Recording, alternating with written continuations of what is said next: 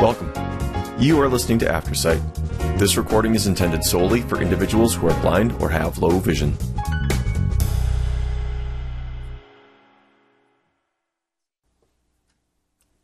Thank you for joining us for this Friday, February 2nd edition of the Broomfield Enterprise. My name is Elaine. Today we will be reading from the following main articles.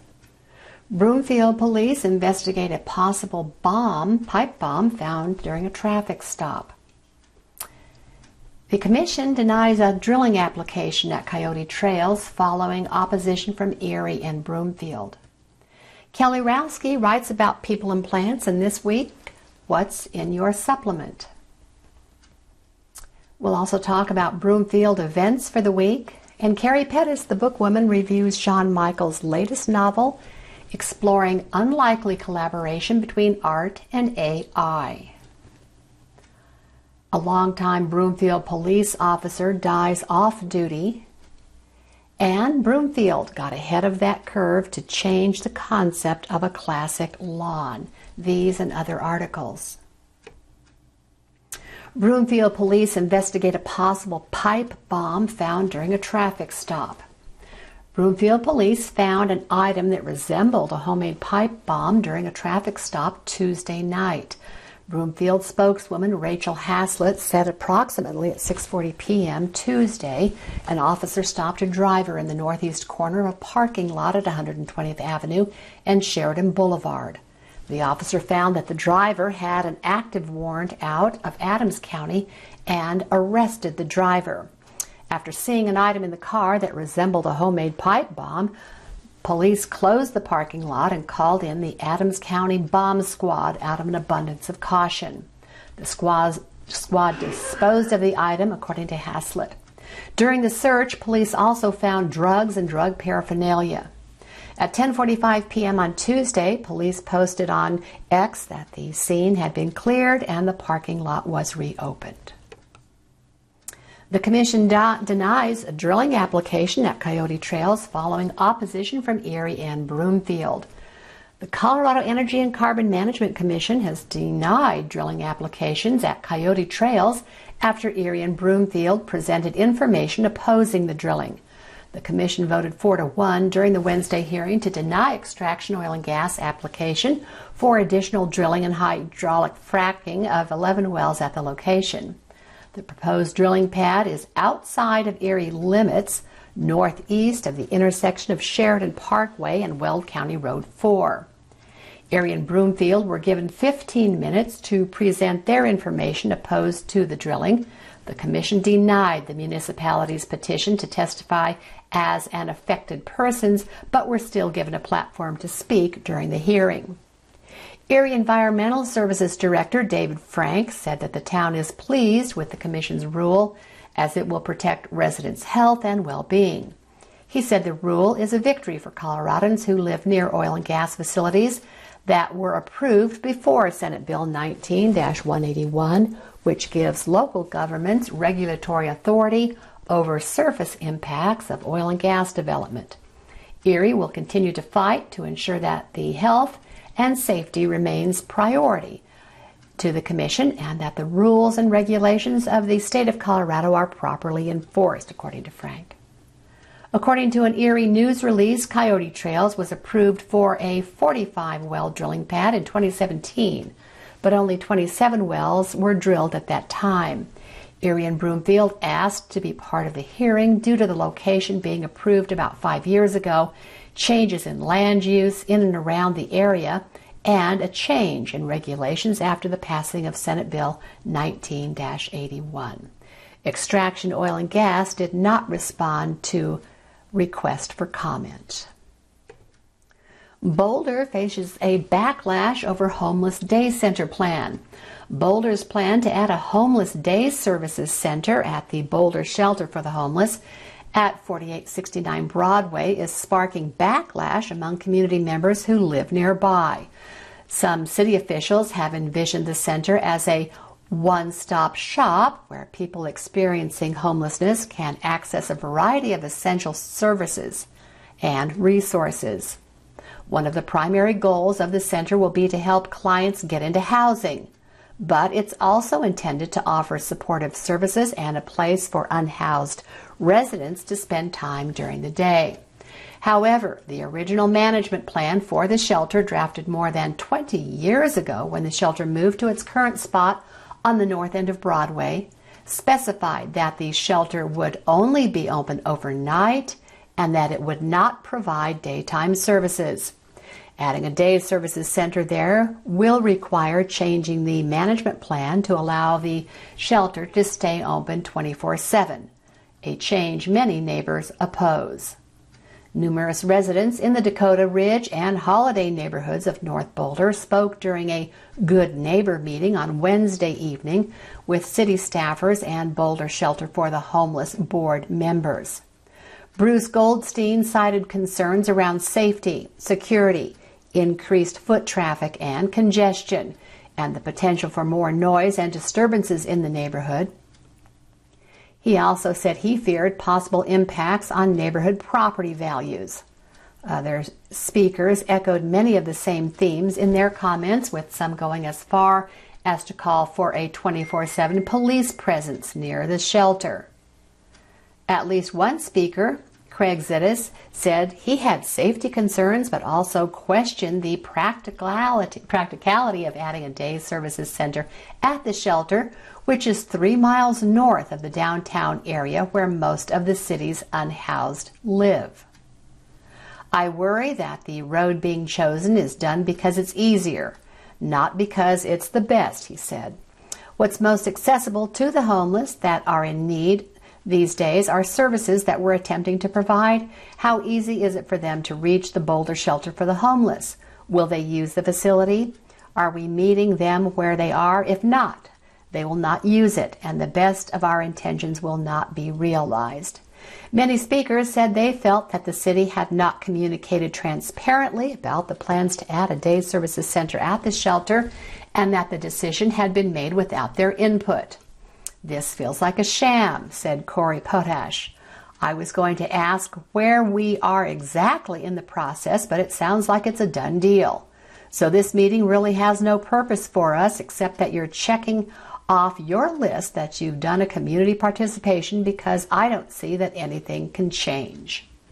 One neighbor, Shane Propicio, said he strongly supported having the services center at the shelter. If anything, we're lessening strains on nearby parks and public spaces by providing a place for human beings to go during the day to get needs and services that everyone desires, he said. City officials said they heard and understood the residents' concerns, that the concerns would be taken into consideration, but Allison Blaine, a senior city planner, clarified that changes to the shelter's management plan are done via an administrative process that does not require a public hearing.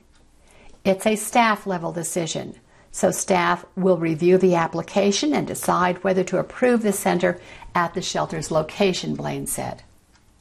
Boulder officials had originally planned to open the center in a vacant one story office building at 1844 Folsom Street.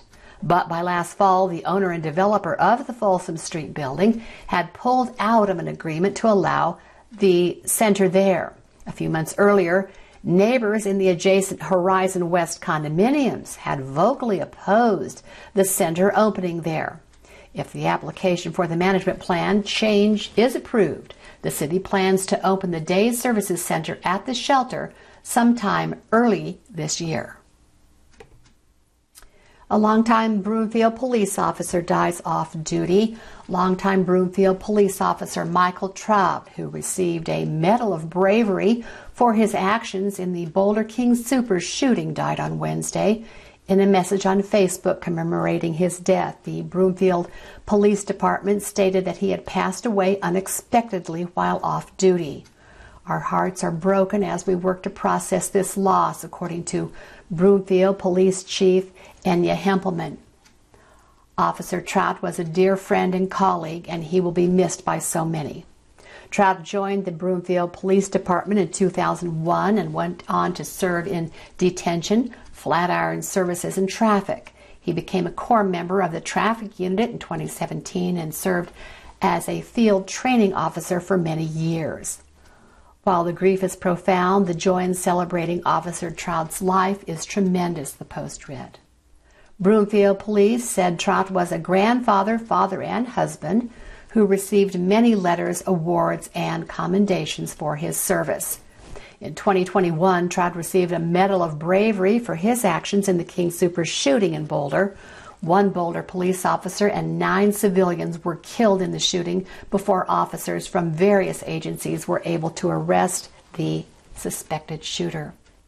There are no words adequate enough to express the police department's gratitude for his many years of service and dedication to both BPD and the Broomfield community. Comments on the post offered condolences and shared memories of working with Trout. Our thoughts and prayers are with Officer Trout's family, both blood and blue, according to the Boulder Police Department. Broomfield events for this week. On Sunday, Dungeons and Dragons Community Group will meet. And this is a multi generational program recommended for ages 10 and up. They meet Sunday at 1:15 at the Broomfield Library and Auditorium. This is a free event. Also on Sunday, the Little Mermaid performance. Dance Etoile's beautiful adaptation of Hans Christian Andersen's original story will take audiences to the magical underwater kingdom as a young mermaid princess glimpses life beyond the ocean and is enchanted with what she sees.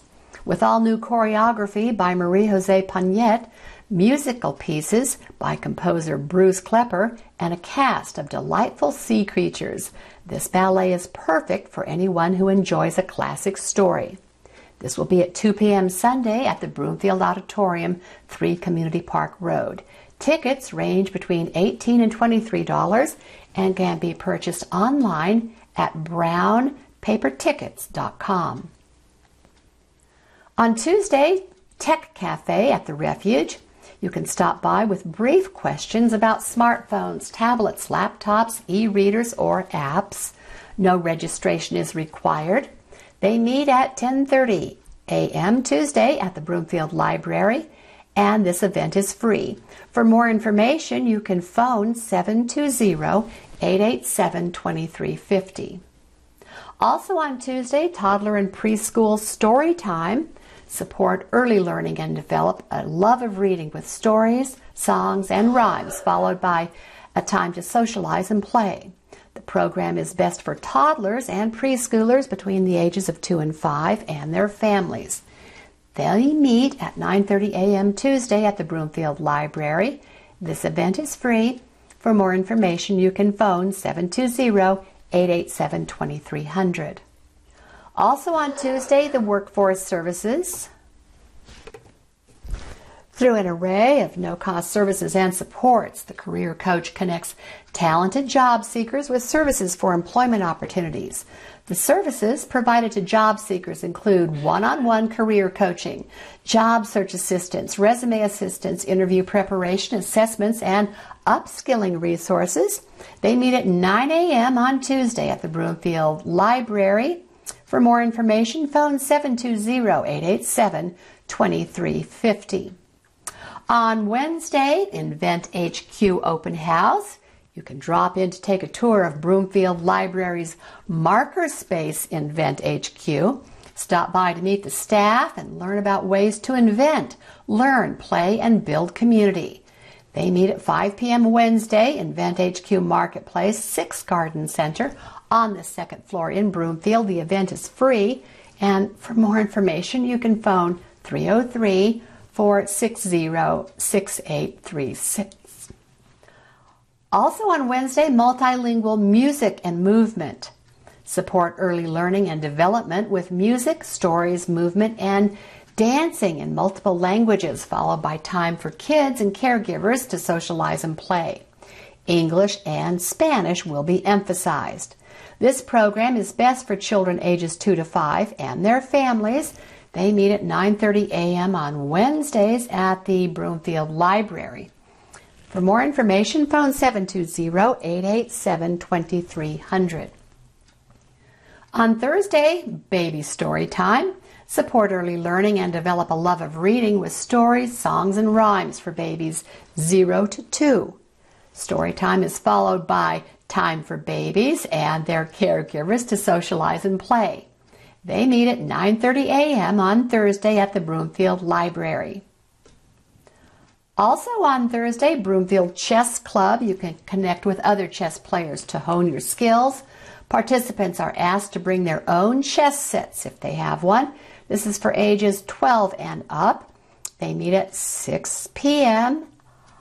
on Thursday at the Broomfield Library. Also on Thursday, hikes for seniors. You can enjoy a leisurely walk, an afternoon full of observing resident bald eagle nesting pair. Learn about the bald eagles of Boulder County and their life cycle. They meet at 1 p.m. on Thursday at the Carolyn Holmberg Preserve at Rock Creek Farm, located at 2100 South 104th Street. This event is free, and for more information about the hike, you can phone 303 678 6214. Also on Thursday, History Reads Historical Fiction Book Group. You can join this book group to discuss a different historical fiction title each month. This month, the group will discuss Horse by Geraldine Brooks. They meet at 9:30 a.m. Thursday at the Broomfield Library. And for more information, 720-887-2300. Also on Thursday, Read to a Dog. Students in kindergarten through fifth grade can build confidence and fluency in their abilities by reading aloud to trained therapy dogs. Bring a book or choose a library book, and the dogs will listen without correcting or judging. They meet Thursday at 3:45 p.m. at the Broomfield Library, and you can call 720-887-2300 for more information. On Saturday, bilingual family story time, you can support early learning and develop a love of reading with stories, songs, and rhymes in both English and Spanish, followed by a time to socialize and play. Best for ages 0 to 5 with an adult, and again, this is Saturday at 10:30 a.m. at the Broomfield Library. Also on Saturday, Mile High Yo-Yo Club. Beginner and experienced throwers alike can join this vibrant community. Bring a yo yo or use one of the extras on hand. They meet at noon on Saturday at the Broomfield Library. And lastly, on Saturday, the Outcasts Knitting Group. This Broomfield Library offers free one on one tech tutoring for help with devices. You can bring a laptop, Actually, this doesn't sound like this is the knitting group, but at any rate, they meet at 1 p.m. at the Broomfield Library. Carrie Pettis writes about people and plants, and this week, what's in your supplement? I spend a lot of time researching and writing about the people and plant connection. I enjoy highlighting individual plants and exploring their history, growing environments, and health benefits. The other day, over dinner with my husband, he was filling me in on a podcast he'd listened to while commuting to work. He shared that since supplements are not regulated by the FDA, there's literally no telling what exactly is in the ingredients. Over the decades, a number of individuals have become severely ill and even died from various supplements. Harvard shares a PDF online that highlights some of these cases. Most involve weight loss, muscle building, and sexual enhancement supplements, although one incident involving green tea purchased at a nutrition store was also cited as problematic. This concerns me because I personally take quite a few supplements and regularly highlight the potential benefits of plants in my column. So, what do we do? In my opinion, first and foremost, we need to focus on eating plants in their natural state, meaning whatever's on your dinner plate looks like Mother Nature intended. This also includes drinking loose leaf teas and herbal tisanes obtained from reputable sellers. Since the FDA does not regulate supplements, it's the wild, wild west out there. Buyer beware. Here are some guidelines from the FDA on purchasing supplements. First, be alert to the possibility of a bad reaction or side effect. If you experience an adverse event, report it to the FDA. Remember, you can take too much of a supplement. This includes vitamins and minerals, using supplements with herbs or prescriptions. And over the counter medications can have unintended side effects. Always talk to your healthcare provider before purchasing or taking supplements. WebMD also shares some helpful advice as well as a list of questions you can take with you to talk to your doctor or pharmacist. One, look for evidence in scientific studies. You can search for these in the National Institutes of Health PubMed databases. If a product has bold claims that it can cure a disease or that it's natural, be careful. Also, look for brands with the following seals on their labels NSF International, U.S. Pharmacopoeia, Underwriters Laboratory, or Consumer Lab. This verifies that the product contains the correct ingredients. Lastly, be wary of supplements made outside of the U.S. as they may have toxic substances. Personally, other than my multivitamin, I take mostly single ingredient supplements in the form of organic teas and powders. If you're interested in further reading on supplements, I have heard good things about Catherine Price's book, Vitamania our obsessive quest for nutritional perfection. This week, Carrie Pettis, the book woman, reviews Sean Michaels' book, Do You Remember Being Born? This latest novel explores the unlikely collaboration between art and AI. A modestly successful poet named Marianne Farmer is approached by a famous tech company and asked if she will write a poem with their new computer named Charlotte. Needing the money to loan to her son, Marianne agrees. The company flies her first class from New York to California, where she'll spend a week working with the AI department and Charlotte. Their collaborative poem will receive national press coverage and a huge first print running. Marianne puts on a brave face, and once she and Charlotte have been introduced, Marianne learns how to communicate through typing and they begin their unlikely team project. One of the first questions Marianne asks Charlotte is, Do you remember being born? Charlotte replies, It's like when you have forgotten about something and then suddenly you remember it. Everything comes back to you at once. This very human response astonishes Marianne, but also encourages her to think that this writing project might just work. Marianne will have lapses in this confidence as the week progresses and she begins to find Charlotte's poetic contributions lacking in depth or coherence, but she's committed and struggles onward. The unusual plot frequent humorous moments, and the sturdiness of Marianne's character carry this book along, reading how the two created poetry was a bit like watching sausage being made, not something one really wants to know, but intriguing nonetheless. Again, the book by Sean Michaels is Do You Remember Being Born? Thank you for joining us for Broomfield Enterprise. My name is Elaine.